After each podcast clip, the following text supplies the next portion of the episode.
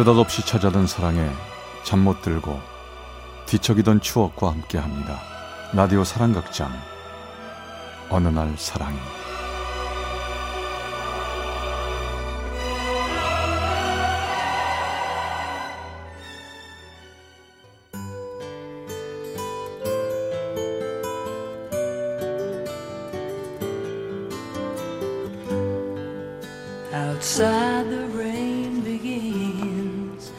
사랑의 체험수기 어느 날 사랑이 제 210화 그대와 비.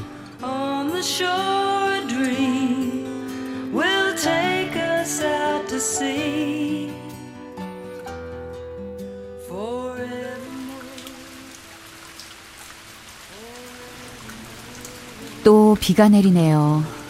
전 비가 오면 가슴 한켠에 숨겨놨던 그 사람 생각에 멍하게 하늘만 바라보는 습관이 생겼습니다.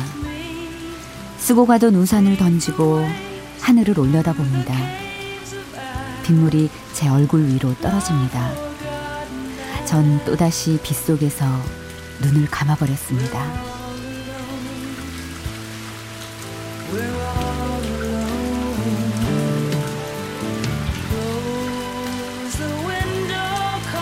(2003년) 가을 갑작스러운 친구의 죽음에 허겁지겁 영안실로 향했습니다. 너무 갑작스러워 아무 말도 할 수 없이 주저앉아 조용히 울고만 있었던 그날이었죠. 친구의 마지막 모습을 지켜보며 하늘이 원망스럽기까지도 했거든요. 그 친구는 늘 밝고 사람을 사랑할 줄도 알고 사랑받을 줄도 아는 친구였기에 눈물로도 모자랄 만큼 마음이 아파 한동안을 그 자리에 서서 멍하니 지켜만 봐야 했습니다. 경아야, 경아야. 한참을 울먹이며 멍하니 서 있는데 누군가의 손이 저의 어깨를 토닥여 줬습니다. 그 사람은 친구와 친했던 선배 오빠였죠. 너무 힘들어 말아요. 경아도 우리가 이렇게 슬퍼하는 거 좋아하지 않을 거예요. 네, 알아요. 하지만 아, 자, 저기 이거 이 커피라도 마시면서 마음 가라앉혀요. 전 또다시 참고 있던 눈물을 흘리고야 말았습니다. 그렇게 한동안 울다 기진맥진해 있는 절 그 사람은 집으로 데려다 줬습니다. 자, 들어가서 푹 자요. 그래도 많이 힘들면 뭐 많은 도움은 안 되겠지만 연락 줘요. 네, 감사합니다.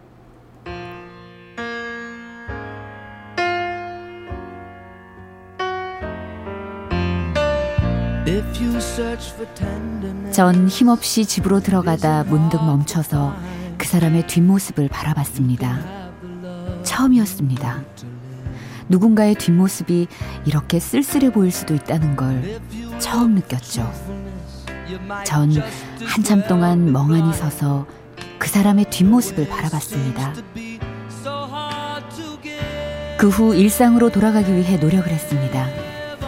그러다 문득문득 너무나 쓸쓸해 보여서 제 어깨를 빌려주고 싶었던 그 사람의 뒷모습이 생각났습니다. 그러던 어느 날이었죠. 회사를 마치고 집에 가는데 낯익은 남자의 목소리가 들려왔습니다. 저, 저기요. 희영 씨 맞죠? 저 기억 안 나세요? 아, 아, 예. 아, 오래, 오랜만이네요. 아, 그날은 제가 너무 경황이 없어서 인사도 제대로 못 드렸어요. 그땐 감사했어요. 뭐려? 전 희영 씨의 너무 힘들어하던 모습을 봐서 그런지 가끔 생각이 났었는데. 아 근데 이렇게 우연히 뵙게 되니까 반갑네요.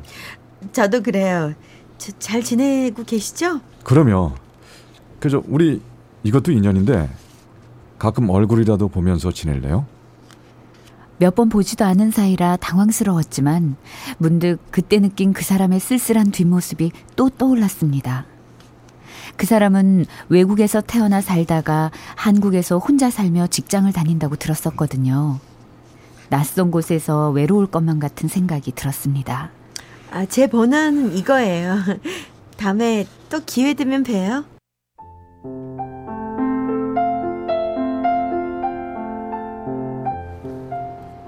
그날은 그냥 그렇게 헤어졌고 그 후로 저도 모르게 자꾸만 그 사람이 생각나더라고요.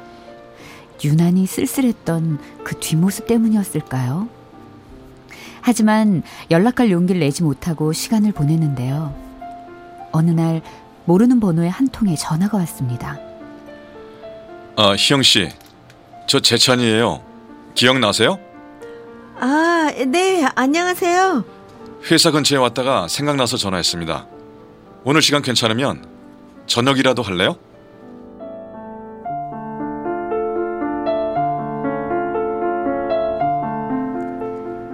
이상하게 반갑기도 하면서 그 사람이 낯설지가 않았습니다.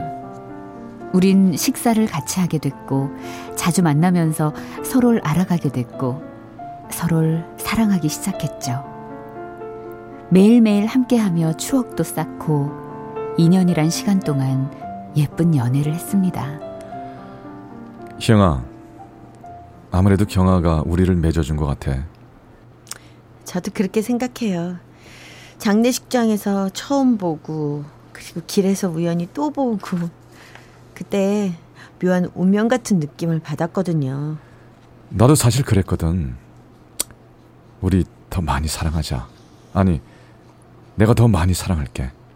그래요. 경아 목까지 우리 많이 사랑해요. 우린 서로를 의지하며 아끼고 사랑했습니다. 그렇게 행복한 나날을 보내던 어느 날이었죠. 오빠, 아, 왜 안 오고 전화했어요? 어, 나 오늘 못 만날 것 같아요. 에? 갑자기 왜 무슨 일 있어요? 아니 좀 일이 좀 생겨서. 아니 무슨 일인데요? 아니 뭐 알 건 없고 하여간 나중에 연락할게. 그 사람의 행동이 변하기 시작했습니다. 마치 헤어지길 바라는 사람처럼 말이죠. 말을 걸어도 시큰둥하게 대답하고 연락이 안 되는 날도 잦아졌습니다. 요새 무슨 일 있어요? 내가 아는 오빠 아닌 것 같아. 아, 좀 피곤해서 그래. 말해봐요. 힘든 일 있으면 함께 이겨내면 되지. 아, 저 솔직히 내가 요즘 고, 고민 좀 해봤는데 우, 우리 있잖아 너무 안 맞는 것 같아. 이쯤에서 우리 헤어지자. 헤어져요? 왜 갑자기 왜 갑자기 우리가 헤어져요? 아 그냥 헤어지자면 헤어지는 거야. 뭔 말이 그렇게 많아. 나 이제 니, 네가 싫어졌어. 너랑 매일매일 보는 것도 지겹고 네가 나 위한답시고 잔소리 해대는 것도 싫고 더 이상 못 들어주겠어. 아니 네가 뭐 내 엄마야?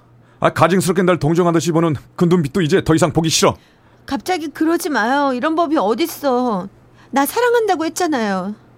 나도 오빠 사랑하는데. 그러니까 내가 모르는 사람처럼 이렇게 잔인하게 말하지 마요. 오빠 혹시 나한테 화난 거 있어요? 그럼 내가 고칠게요. 그러니까 그러지 마. 어? 나 오빠 없으면 못 살 것 같단 말이에요. 나 헤어지기 싫어요. 전 그 사람을 붙잡고 떼쓰는 어린애처럼 하염없이 울기만 했습니다. 아 제발 하지 말라고 울지 마. 다시 연락하지 마. 오빠, 오빠.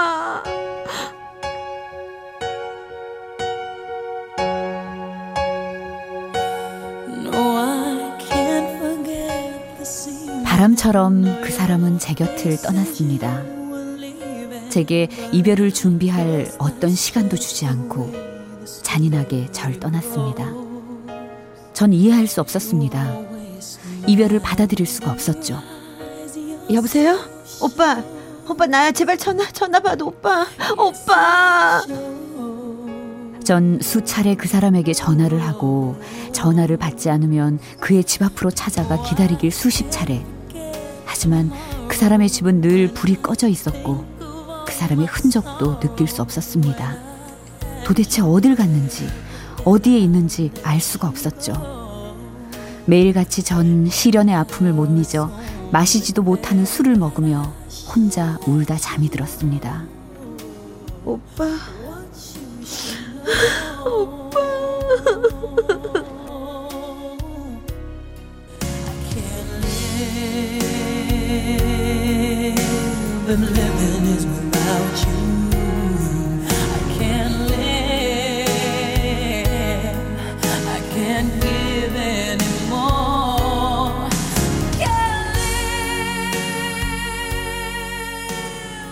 꿈에서도 그 사람이 나올 만큼 전 하루하루를 폐인처럼 살아갔습니다.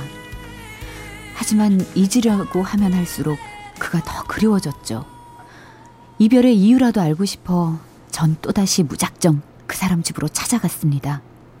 불이 켜져 있는 그 사람의 방을 보며 반가우면서도 어떻게 해야 할지 몰라 고민하다 전화를 했죠. 예상은 했지만 그 사람은 제 전화를 받지 않더군요. 전 결국 문자를 보냈습니다. 나야 희영이 미안해. 자꾸 귀찮게 하는 것 같아서. 근데 나 물어볼 게 있어. 집 앞이야. 잠깐만 나와줘. 나 할 말 없어. 그냥 돌아가. 마지막이야. 정말 마지막이야. 오빠한테 부탁하는 내 마지막 소원이라고. 잠깐만 나와줘. 얼굴 보자. 그냥 문자로 해. 뭔데? 잠깐도 안 돼? 정말 나 지겨워졌구나. 나 오빠랑 왜 헤어져야 해? 우리 지금 이렇게 서로한테 상처 줘야 하는 이유가 뭐야? 네가 이래서 싫은 거야. 굴하지 못하게 징징대서. 그리고 나 다른 여자 생겼어. 그러니까 더 이상 연락도 하지 말고 나 같은 놈 때문에 이렇게 네 인생 망치면서 힘들어하지도 마. 우리 그냥 좋은 추억으로만 생각하고 각자 행복을 빌어주자.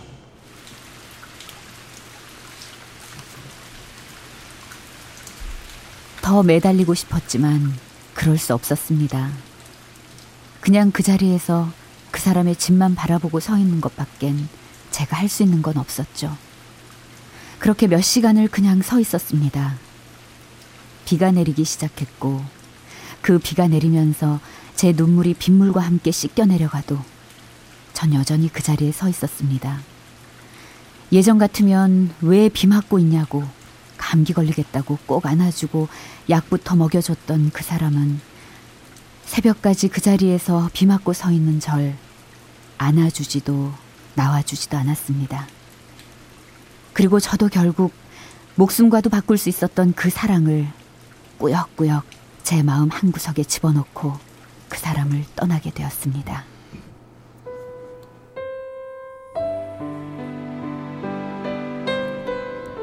그 후로 2년이란 시간이 지났고 전 사랑의 믿음을 잃어 누군가를 만나도 믿질 못합니다.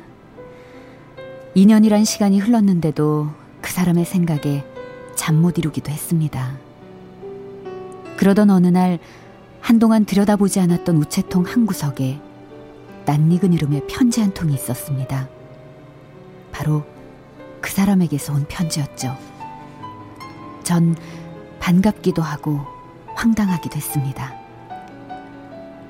희영아, 오빠야, 잘 지내고 있니? 오빠 원망 많이 했었지? 무슨 말부터 전해야 할지 모르겠다. 우선 너에게 상처 준 거 정말 미안했다. 그땐 오빠가 몸이 안 좋아 시한부 판정을 받았었거든. 나도 갑작스러웠고 혼란스러웠어. 그러면서 내 주위의 것들을 하나하나 정리해야 했는데 그 중에 제일 힘들었던 게 바로 너였어. 넌 오빠가 물에 뛰어들어도 같이 뛰어들 애였고 내가 아파 시한, 시한부 인생을 산다 해도 내가 아는 넌내 곁을 떠나지 않고 바보같이 지킬 거라는 걸 알기에 널 모질게 대한 거야. 오빠 이해할 수 있겠지? 미안하다. 하루도 널 잊은 적이 없어. 미치도록 보고 싶었어. 정말 한 번만이라도 보고 싶었어. 희영아, 넌 내 목숨도 아깝지 않았던 내 첫사랑이었다. 부디 이 오빠 용서하고 좋은 남자 만나서 행복하게 잘 살아야 해. 알았지? 오빠가 하늘에서도 널 지켜줄게.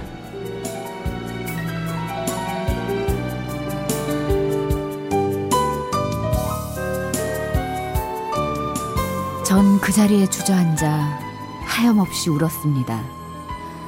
제가 이미 그 사실을 알았을 때 그 사람은 제가 얼굴도 볼 수 없고 그 사람의 숨결도 느낄 수 없는 곳으로 떠난 후였습니다. 지금 또 비가 오네요. 당신이 내려주는 비인가요? 오늘 문득 당신이 또 보고 싶습니다.